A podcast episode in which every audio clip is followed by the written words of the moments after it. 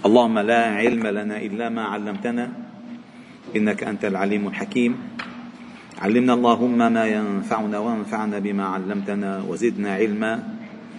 واجعلنا ممن يستمعون القول فيتبعون أحسنه.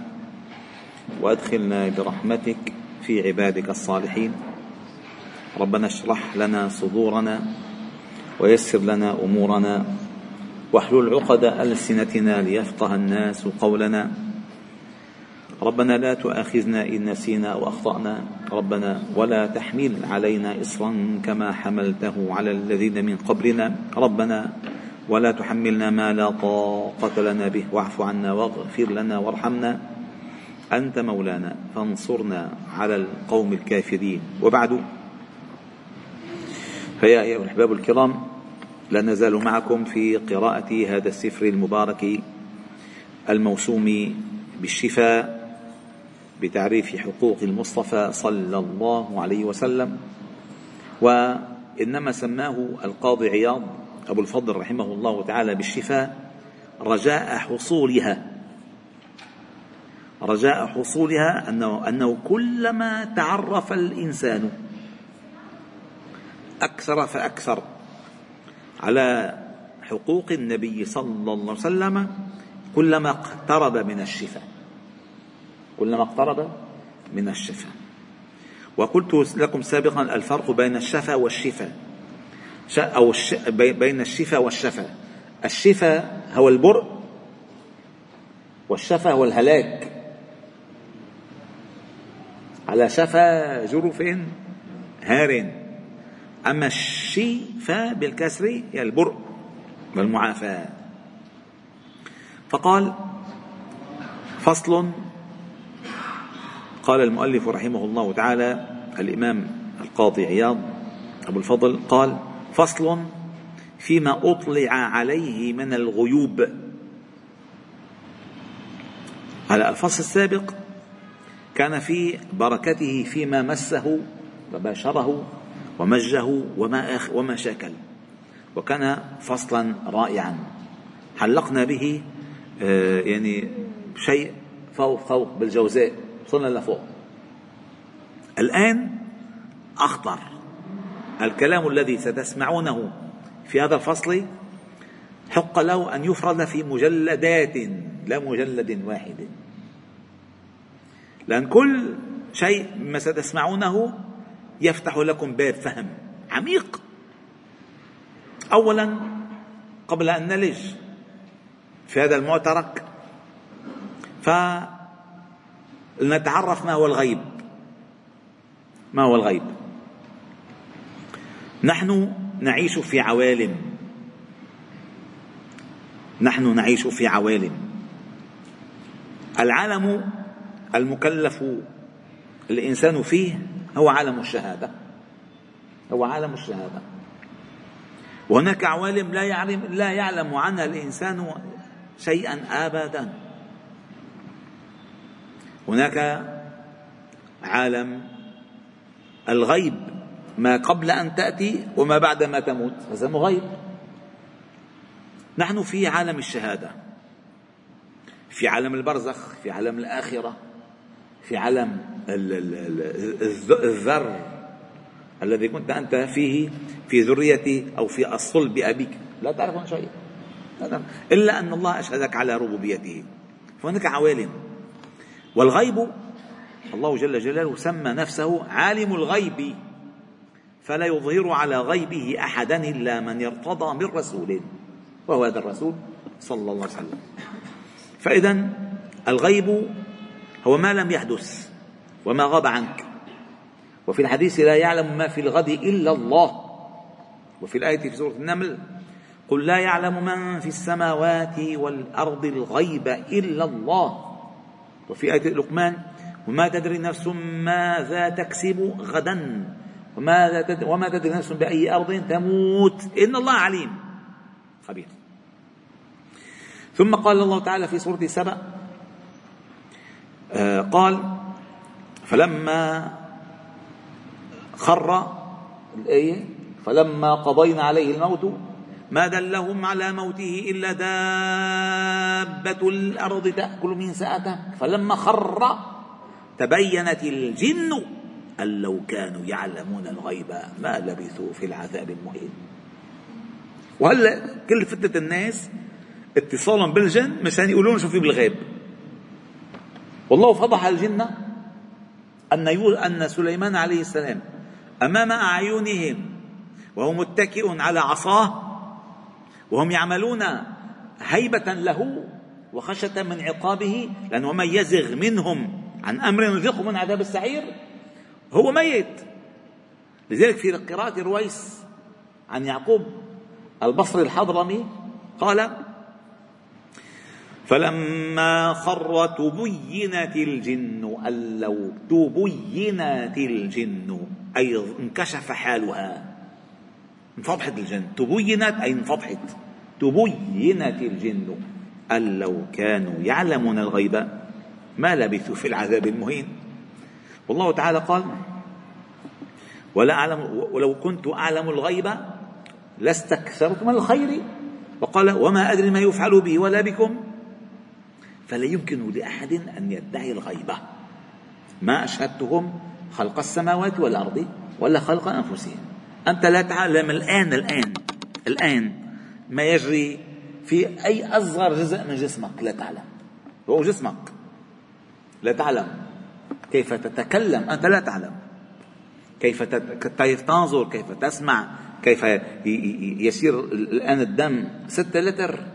ستة لتر في جسمك حكمة كل حركة حياتك كلها. وتضخ عشرات اللترات قلبك بضخ عشرات اللترات لا تدري على من لما كنت بطن أمك وما وقف الدم. لا تعرف شيئا. لذلك ماذا قال الشاعر؟ قل لي ما يفهم عني ما أقول قصر القول فذا شرح يطول. ثم سر غامض من دونه قصرت والله أعناق الفحول. أنت لا تدري من أنت ولا كيف أنت ولا كيف الوصول. أنت أكل الخبز لا تعرفه كيف يجري منك أم كيف تبول. وكذا الأنفاس هل تحصرها؟ لا ولا تدري متى عنك تزول أين منك العقل؟ والفهم إذا غلب النوم فقل لي جهول. فإذا كانت نفسك التي بين جنبيك. لا وأن كذا أنت فيها ضلول. كيف تعرف؟ كيف تعلم؟ أنت تتلقى. وإنك لا تلقى. تتلقى أنت بس. إنسان لا يعلم شيئا. فإذا الله يطلع على الغيب من يشاء. ومن يدعي ومن يدعي الغيب فإنما هو في تخريص. أي في إفك وفي كذب. أبدا. معنى هذا يقيننا. بالله تعالى. هلا بتقول لي طيب هلا جاي آخر السنة. وبيطلعوا الكذابين والمنجمين المخابراتيه بيشتغلوا بالأمن. بيقولون بيكون عم يخططوا لسنه بيعطوهم معلومة. لك ما هو قال شغله صارت. قال شغله صارت لأنه محضرين له اياها محضرين له معلومة. هذا هو. وقد كما ثبت في صحيح البخاري وقد يقع ما يقوله مما استرقه جنيه من الملأ الأعلى. قد يقع ولكن يخلط بما يقع 99 كاذبة. الآن النبي صلى الله عليه وسلم لا يتحدث إلا بعلم وما ينطق عن الهوى إن هو إلا وحي. لو قال بس وحي كذا فهمنا وحي يوحى. أي مستمر أي كل ما ينطق به من الله هو وحي. قال لزيد اكتب فما يخرج منه إلا الحق. أي ما ينطق إلا بالحق. قال ومن ذلك وهذه فتنة كبيرة يعني الإنسان لما بيحس حوله بيعرف الغيب فتنة كبيرة. فتنة له فتنة على غيره. أنا حقلكم شو حيصير؟ في هناك توقعات ليست ضمن الغيب.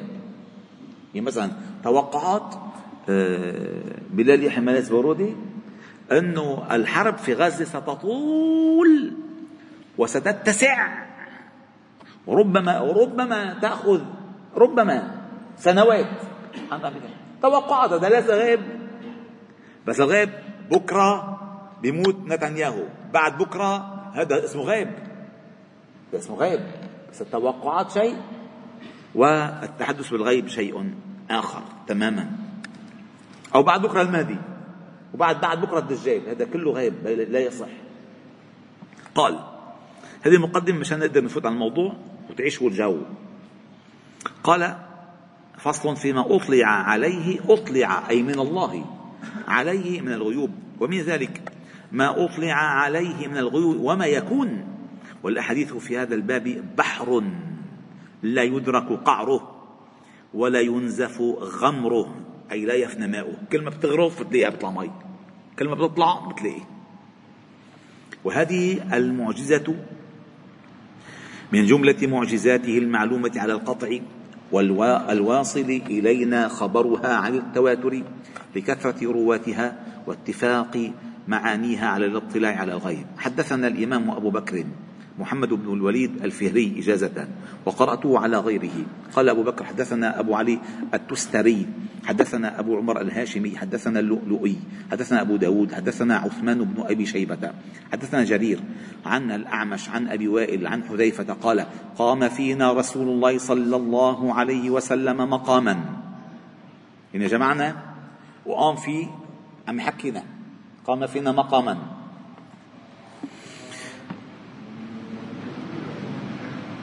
برا حج قام فينا مقاما. فما ترك شيئا يكون في مقامه ذلك إلى قيام الساعة إلا حدثه. قال قام فينا مقاما.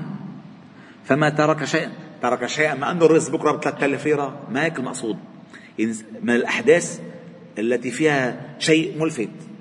يعني الفتن الفتن الكبيرة قال فما ترك شيئا يكون في مقامه ذلك إلى قيام الساعة إلا حدثه حفظه من حفظه ونسيه من نسيه. قد علمه أصحاب هؤلاء. لم يحكي حذيفة. قد علمه أصحاب هؤلاء وإنه لا يكون منه الشيء أي مما حدثنا إياه وسلم فأذكره كما يذكر الرجل وجه الرجل إذا غاب عنه. ما أنت اللي شفناك من زمان؟ إذا يعني كان إذا حدث الحدث يقول حذيفة ها هذا اللي أخبرنا به منذ كم سنة وسلم في مقامي كنت ناسيه تذكرته هلا. قال وإنه لا يكون منه الشيء فأعرفه فأذكره كما يذكر الرجل وجه الرجل إذا غاب عنه ثم إذا رآه عرفه. قال ثم قال حذيفة وما أدري أنسي أصحابي أم تناسوه ما لهم قلب ما لهم قلب حكوا فيه. والله ما ترك رسول الله صلى الله عليه وسلم من قائد فتنة. إذا تبين ما هل قيد عما حدثهم عن الفتن. بما أنه ما ترك قائد فتنة أي حدثهم ما سيحدث من الأحداث. من الأحداث. قال ما ترك الرسول صلى الله عليه وسلم من قائد فتنة إلى أن تنقضي الدنيا. يبلغ من معه ثلاثمائة فصاعدا إلا قد سماه لنا باسمه واسم أبيه وقبيلته. وهنا ممكن هذا الحديث فيه كثير فوائد في رشاشات فوائد. ما فوائد رشاشات. كيف إذا فتحت رشاشة تطلع 50 نقطة مي رشاشات فوق اولا حرص النبي صلى الله عليه وسلم على صحابته إلى آخر واحد يحمل هذا الدين. لأن اخبرهم عن كله. مضبوط حذرهم. فما ذلك لا يكترس لجماعة ما لم تبلغ 300 ما لا يكترث لجماعة ما لم تبلغ ثلاثمائة. قال بيروحوا بيروحوا أفراطتهم هذا الأصل. وبعدين آه، آه، آه، لما بيحذرك من قبيلته واسمه يعني دليل إنه التفاصيل الكاملة معك. حتى تفهم. ثم قال وقال أبو ذر الله مرضى عنه لقد تركنا رسول الله صلى الله عليه وسلم وما يحرك طائر جناحيه في السماء الا ذكرنا منه علما. وفي رواية ذكر لنا منه علما. يعني ما في شيء ممكن مفاتيح علمه إلا موجودة وتركها فينا النبي صلى الله عليه وسلم. ولكن علمه من علمه وجهله من جهله. وقد خرج أهل الصحيح والأئمة. ما أعلم به أصحابه صلى الله عليه وسلم مما وعدهم به من الظهور على أعدائه. هلا بلش يذكر لنا ما أخبره غيبا ولم يحصل. حين الله صلى الله عليه وسلم قال أنه سيفتح عليه سيمكي عليه شافوه أخبرهم. قال عمر يا رسول الله أما قلت أننا سنطوف, سنطوف آه، العام في البيت آه، أن سندخل البيت قال أخبرتك هذا العام قال لا سندخله. لا تدخلون المسجد الحرام إن شاء الله أمينين إن شاء الله أمينين فكان في عام الفتح. قال وفتح مكة. هذا مما أخبره به صلى الله عليه وسلم. وبيت المقدس. ولم يره الله عليه وسلم. فتح في عصر عمر بن الخطاب الله مرضى عنه. في قصة رائعة. واليمن والشام والعراق. وما رأى ذلك أن يسام شيئا أبدا. كان جيش أسامة. كان جيش أسامة. الله مرضى عنه. في آه، كان جيش أسامة على مشارف المدينة لفتح الشام فوقف في مرض وفاته صلى الله عليه وسلم فما أنفذه إلا أبو بكر. أن يكمل المشوار. فإذا ما شاف ما رأى لا فتح الشام ولا فتح مصر ولا فتح ولا فتح الشام. قال وظهور الأمن والله ليتم الله هذا الأمر حتى يسير هذه حتى حتى تظعن المرأة من الحي من الحيرة إلى مكة لا تخاف إلا الله. وأن المدينة ستغزى. وحصل ذلك في عصر الأمويين. وتفتح خيبر على يد علي في غد يومه. ليفتحن الله تعالى عليك غدا. قال له هيك قال له بكره بكرة الفتح. فأعطاه الرأي. وما يفتح الله على أمته من الدنيا ويؤتون من زهرتها. وقسمتهم كنوز كسرى وقيصر. قسموها. وما يحدث بينهم من الفتون والاختلاف والأهواء. أي فيما بينهم للمسلمين. وسلوك سبيل من قبلهم. كما في الحديث المشهور لتتبعن آه، سنن من كان قبلكم شبرا بشبر وذراعا بذراع حتى لو دخلوا جحر ضب لدخلتموه. قال ومن؟ اليهود والنصارى؟ قال ومن الناس؟ ومن الناس غيرهم ولا اليهود والنصارى. سبحان الله. وفي حديث آه، حديث زياد حديث زياد مشهور. قال صلى الله عليه وسلم قال تحدث عن الفتن. ثم قال هذا أوان يختلس العلم. هذا أوان يختلس العلم. فقال زياد قال وكيف يختلس العلم؟ وقد قرأنا القرآن وأقرأناه أبناءنا وأبناء أبناء سيقرؤونه أبناءهم كيف؟ ما العلم موجود. قال ساكلتك أمك يا زياد. هذه اليهود والنصارى كتبهم بين أيديهم ما أغنت عنهم شيئا. ليش أن اختلاس العلم ما معنى الاختلاس؟ يعني على الحسابات حساباتك صح. يعني على حسابات الورق الخزنة فيها مليون دولار. بس لما تفتح الخزانة بتلاقي في فيها دولار. ليش؟ مختلسة من غير ما حدا يشعر. فاختلس العلم أي فقد من غير أن تنتبه إلى ذلك. على الورق موجود. بس بالخزانه ما موجود شيء. مثل هلا آه، بلوكات النفط اللي عندنا البلوكات موجودة بس بالتحت ما في إلا سمك وسردين وشي كم قصر فلت لهونيك. من من قال. ثم قال وسلوك سبيل من قبلهم وافتراقهم على ثلاث وسبعين فرقة الناجية منهم واحدة. قالوا ومن يا رسول الله؟ قال ما أنا عليه وأصحابي. هذا المعيار المقياس إذا كان إذا كان من المقياس في حياتك الكبار فأنت ستعيش مع الصغار. المعيار الكبار ما بجيب لي واحد من هالجداد الكبار الكبار يعني من عليه وسلم هو الأساس. بس أبو بكر عمر عثمان علي سعد سعيد خالد هول الكبار. بتقيس حالك عليهم. بتقيس حالك على كم واحد رايح من الأيام؟ ثم قال وأنها ستكون لهم أنماط يعني تفتح الدنيا عليهم أنماط. بسط يعني يعني في خير كثير بيكون ويغدو أحدهم في حلة يعني ترف ويروح في أخرى وتوضع بين يديه صحفة وترفع أخرى ويسترون بيوتهم كما تستر الكعبة. وهذا حصل كله. كن قاعد صحن رئيس صحن رئيس صحن رئيس. كانوا يجتمعون كلهم على القصعة. هلا بغير لك الصحن؟ بغير لك الصحن؟ لك موجود الصحن؟ بغير الصحن. تبسي رايحة تبسي جاية قال ثم قال آخر الحديث وأنتم اليوم اليوم معي خير منكم يومئذ. أي يوم تفتح الدنيا عليكم. هل أنتم أحسن من هذيك الأيام؟ وأنهم إذا مشوا المطيطاء التبختر والخيلاء والكبر. وخدمتهم بنات فارس أي كسرة السبايا والروم. رد الله بأسهم بينهم وسلط شرارهم على خيارهم. لأن الرخاء لا تأتي إلا بالشر. الشدة تأتي بالثبات. شدة يثبت به الإنسان يثبت. لذلك بتلاقي مثلا إذا إنسان عنده دين 10% 10% راح على بلاد الغرب. عشان يتعلم.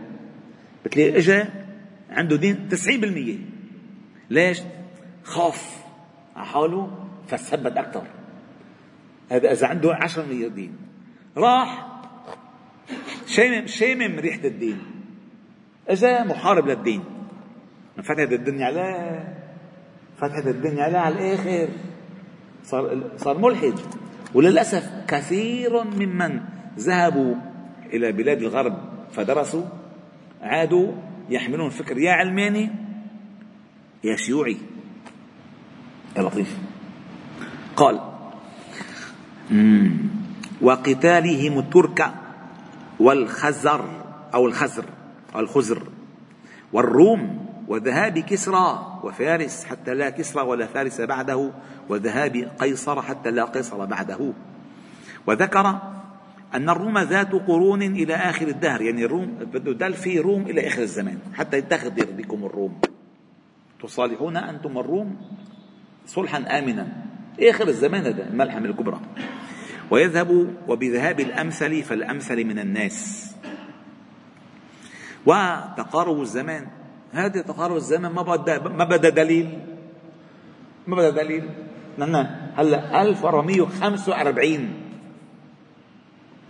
أنا أذكر بس أنا أذكر 1400 تماما.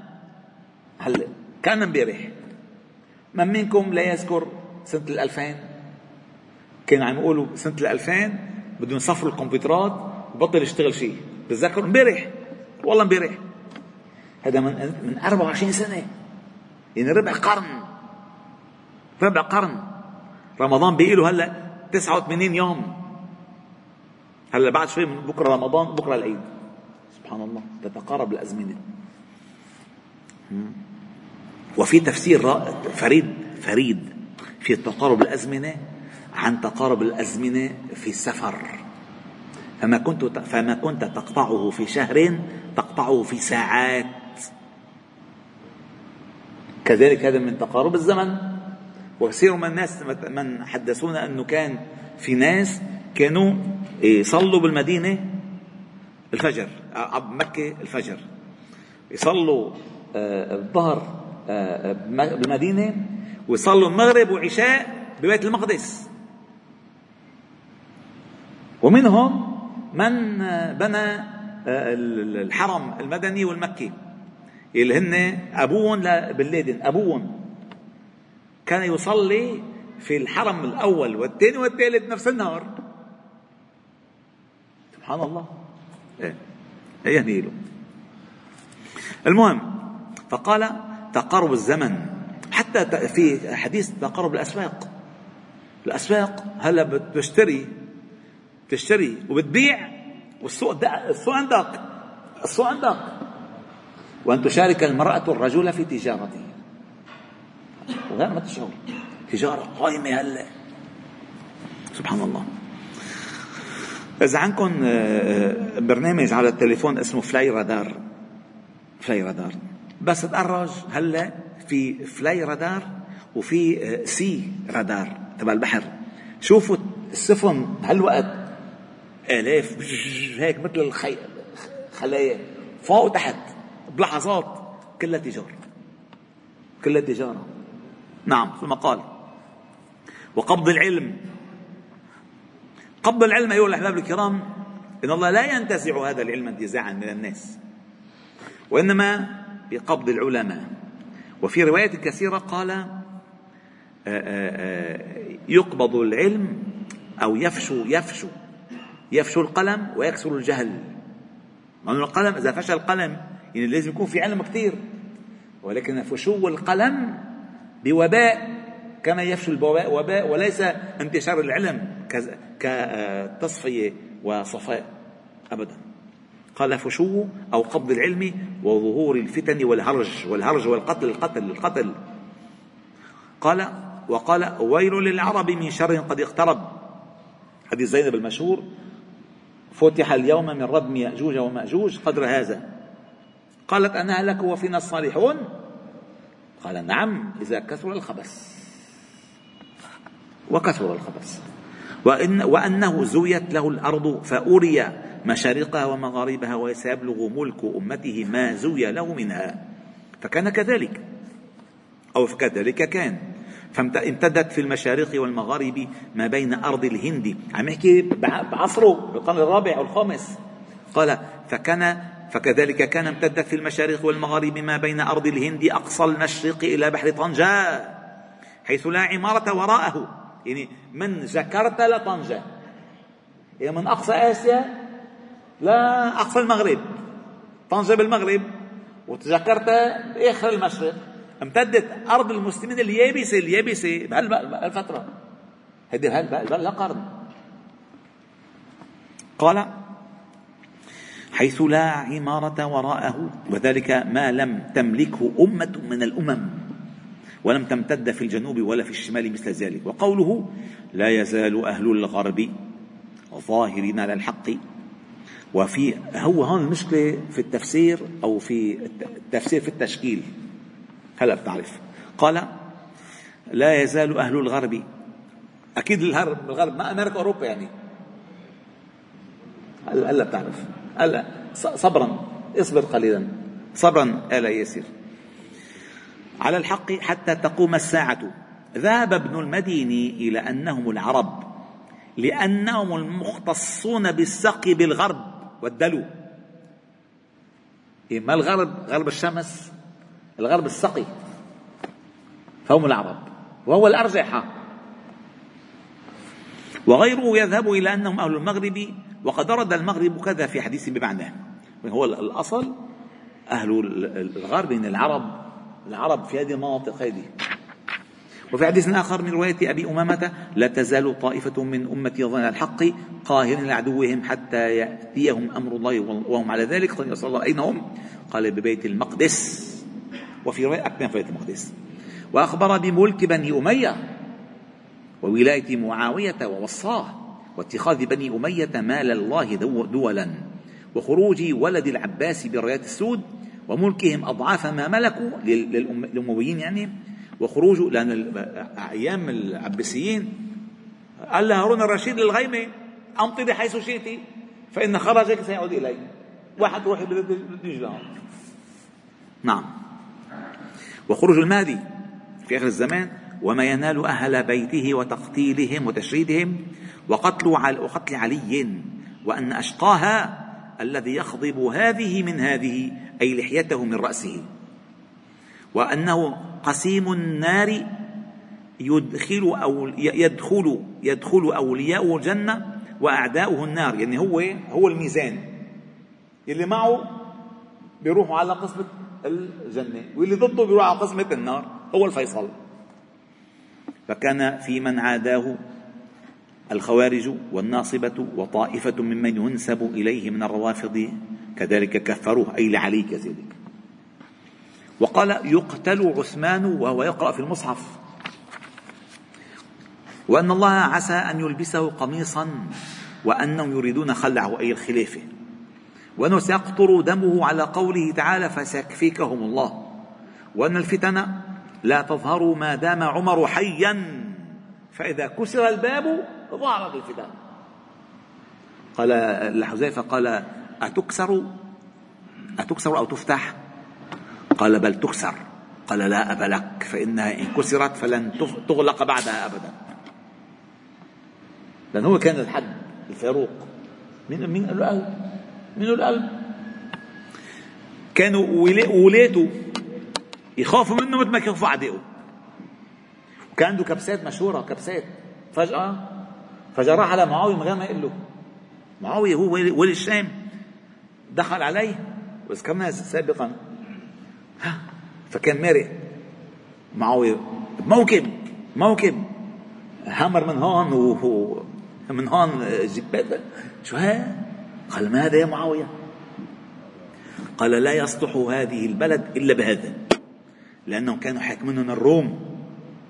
فهلا بدها تعمل زاهد فيهم بيركب على ظهرك. تعودوا على الهيبة والعظمة بدك فيها. قال لا آمرك ولا أمنعك. أنت أدرى تركه. لأن سيدنا معاوية الله مرضى عنه حكم الشام أربعين سنة. عشرين سنة واليا وعشرين سنة خليفة. أربعين سنة.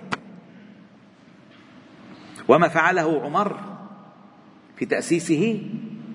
شبيه ما فعله معاوية في تأسيسه. قال وبمحاربة الزبير إلى علي وهو ظالم له وبنباح كلاب الحوأب على بعض أزواجه وهي عائشة الله مرضى عنها وأنه يقتل حولها أي حول جمالها قتل كثير وتنجو بعدما كادت أي تهلك يعني فنبحت على عائشة عند خروجها إلى البصرة. وأن عمارا تقتله الفئة الباغية فقتل أصحاب معاوية. وهنا البغي أيها الأحباب الكرام ليس البغي أنه الكفر البغي الخروج عن الحد الحق. وفعلا آه، كان في ما حصل بين معاوية وعلي الحق مع علي والمخطئ كان معاوية. ليش؟ ليش؟ أولا لأن ما فعله الإمام معاوية فعله اجتهادا. وأن ما فعله الإمام علي فعله نصا. فهو هو الإمام هو الخليفة وهو المأمور أن يطاع. أما ما فعله معاوية اجتهادا يطالب بالدم اجتهادا. وما أعطاه البيعة اجتهادا وهو اشترط عليه لا تعطى البيعة حتى تنتقم من قتل عثمان. اجتهادا. فإذا الذي أخطأ معاوية والذي أصاب علي وكلاهما أو كلاهما على الرأس والعين. على بس عم نحكي إنصاف. الذي أخطأ معاوية والذي أصاب علي.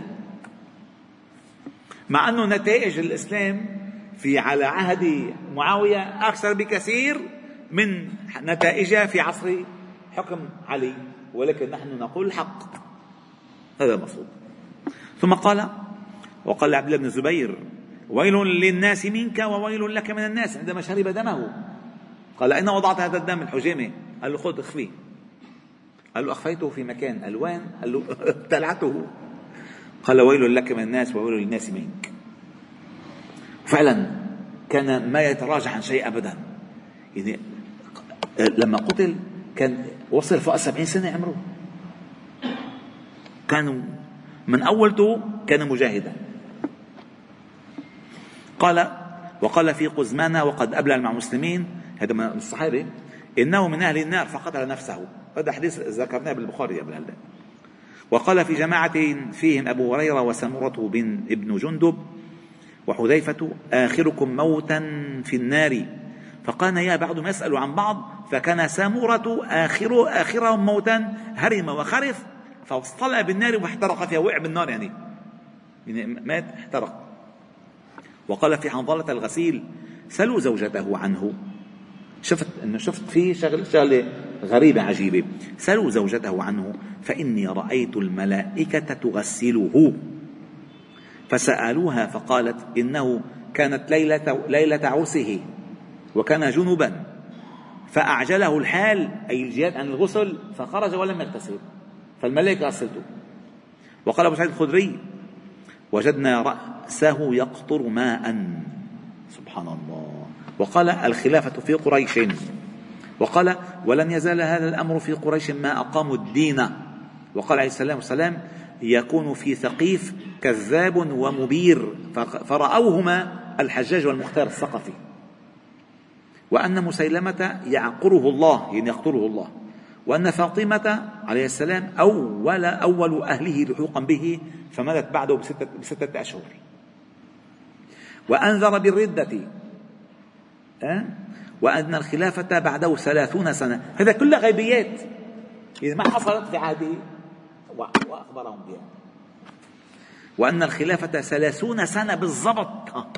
وإذا أنتم بتقيسوا قبل هلا أثناء نحن نحن وياكم بالدروس السيرة النبوية وسيرة أبو بكر وعثمان وعمر وعثمان وعمر وعلي. بلغت آه، خلافة علي بانتهاء قدها 29 سنة وستة أشهر.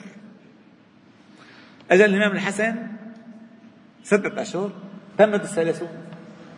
وقال له إن ابني هذا سيد يصلح الله تعالى به. سيد الحديث بين فئتين عظيمتين من المسلمين. قال وأن الخلافة بعده ثلاثون سنة ثم تكون ملكا فكانت كذلك بمدة الحسن بن علي. وقال صلى الله عليه وسلم إن هذا الأمر بدأ نبوة ورحمة ثم يكون رحمة وخلافة ثم يكون ملكا عضوضا. رحمة وخلافة يعني الخلافة كل الأربعة ثم ملكا عضوضا من معاوية وأطلوع. ثم يكون عتوا وجبروتا وفسادا في الأمة إلى آخر الزمان. وأخبر بشأن أويس القرني هذا الذي كانت دعوته مستجابة. وأبو بك... آه، سيدنا عمر قال له استغفر لي. كان مواطن جاي من اليمن. وقال وبأمراء يؤخرون الصلاة عن وقتها. إيه إيه الله يسترنا أمراء ما مشايخ الحكام أن قال لهم بده يجي زمان الحكام بدهم ياخذوا الصلاة عن وقتها. هلا المشايخ عم ياخذوا الصلاة عن وقتها. للأسف. لك مشغول عندي اجتماع. لو مصلي قال عم بيبحث شؤون الأمة والصلاة. لا إله إلا الله. أفضل الأعمال على الإطلاق. الصلاة على وقت. بتعرف ليش؟ لأن فيها تحقيق معنى العبودية. تعلم بصلاتك في أول وقتها أن الذي يحركك الرب أن عبد. فنادى الرب حي على الصلاة. ضري أكيد إذا ما عنده يعني شيء أهم أنه ممكن تتأخر. بس ما عنده شيء. ما عنده شيء. لما بصلي وصدقوني لن تجدوا البركة في الوقت إلا بمحافظتكم على الصلاة أول وقت أول وقتها. فكلما كنتم في أول الأوقات على القبلة كان ما قبلكم كله مبارك. وإذا كنتم في صلاتكم في أدبار الأوقات والله تركضوا تركضوا ما حتلحقوا. لا راحت البركة راحت البركة. ثم قال و وسيكون في أمته ثلاثون كذابا فيهم أربع نسوة. يعني مثل سجاح يلي وردوا بالتاريخ. وفي حديث آخر ثلاثون دجالا كذابا أحدهم الدجال الكذاب كلهم يكذب على الله ورسوله. وحديث الدجال ستأتي إن شاء الله لاحقا. وقال يوشك أن يكثر فيكم العجم ويأكلون في يأكلون فيئكم يضربون رقابكم. وهذا اللي حصل يعني اختلط الحبل بالنبل وقال كذلك لا تقوم الساعة حتى يسوق الناس بعصاه رجل من قحطان. إن هذا وقت الخشونة والفتن؟ يأتي بعد ذلك ثم قال آه، وقال خيركم قرني. ثم الذي يلون الذين يلونهم ثم الذين يلونهم يعني القرن الأول الثاني والثالث ثم يأتي بعد ذلك قوم يشهدون ولا يستشهدون ويخونون ولا يؤتمنون وينذرون ولا يوفون ويظهر فيهم السمن. وقال لا يأتي زمان إلا والذي بعده شر منه. وقال هلاك أمتي على يد أغيلمة من قريش. قال أبو هريرة راويه لو شئت سميتهم لكم بنو فلان وبنو فلان. بس ما سماهم. وهو الحديث المشهور حفظت من العلم وعاءين. فبسست الأول وحفظت الآخر. قال ولو تكلمت به لقطع مني هذا البلعوم. وكان يقول أعوذ بنا فتنة الستين. فتنة الستين عندما استبيحت المدينة. يعني عنده علما بس ما كان قلبي يحكي المهم وأخبر بظهور القدرية يعني بانحراف العقائد والرافضة وسب آخر هذه الأمة أولها.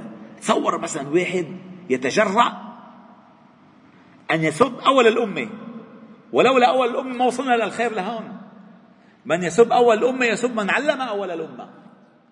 لأنه هو التلميذ الأول يعني تلميذ المعلم الأول. فالحواريين إذا كانوا ممنح سبب مين؟ المعلم. صحيح ولا لا؟ لما أنت بتسب الشطار بالمدرسة بتسب المدرسة. فلذلك عندما يسب أول آخر الأمة أول الأمة يعني دليل اللعنة نازلة. على من يفعل ذلك أكيد.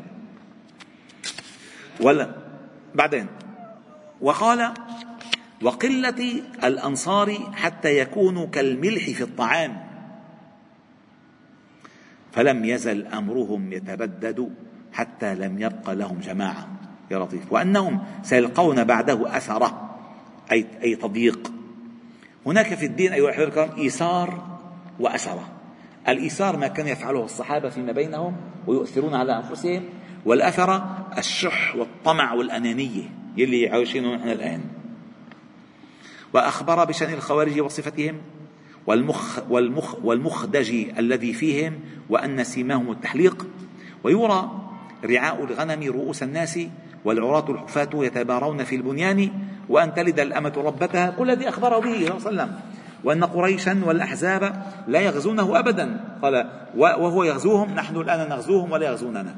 وأخبر بالموتان الذي يكون بعد فتح المقدس موتان يأخذ في أمتك قحاص الغنم وما وعد به من سكن البصرة وأنهم يغزون في البحر كالملوك على الأسرة وفيها أم الحان.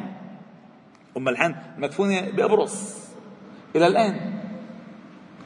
وأن الدين لو كان منوطا بالثريا لناله رجال من أبناء فارس لعلو همتهم في العلم.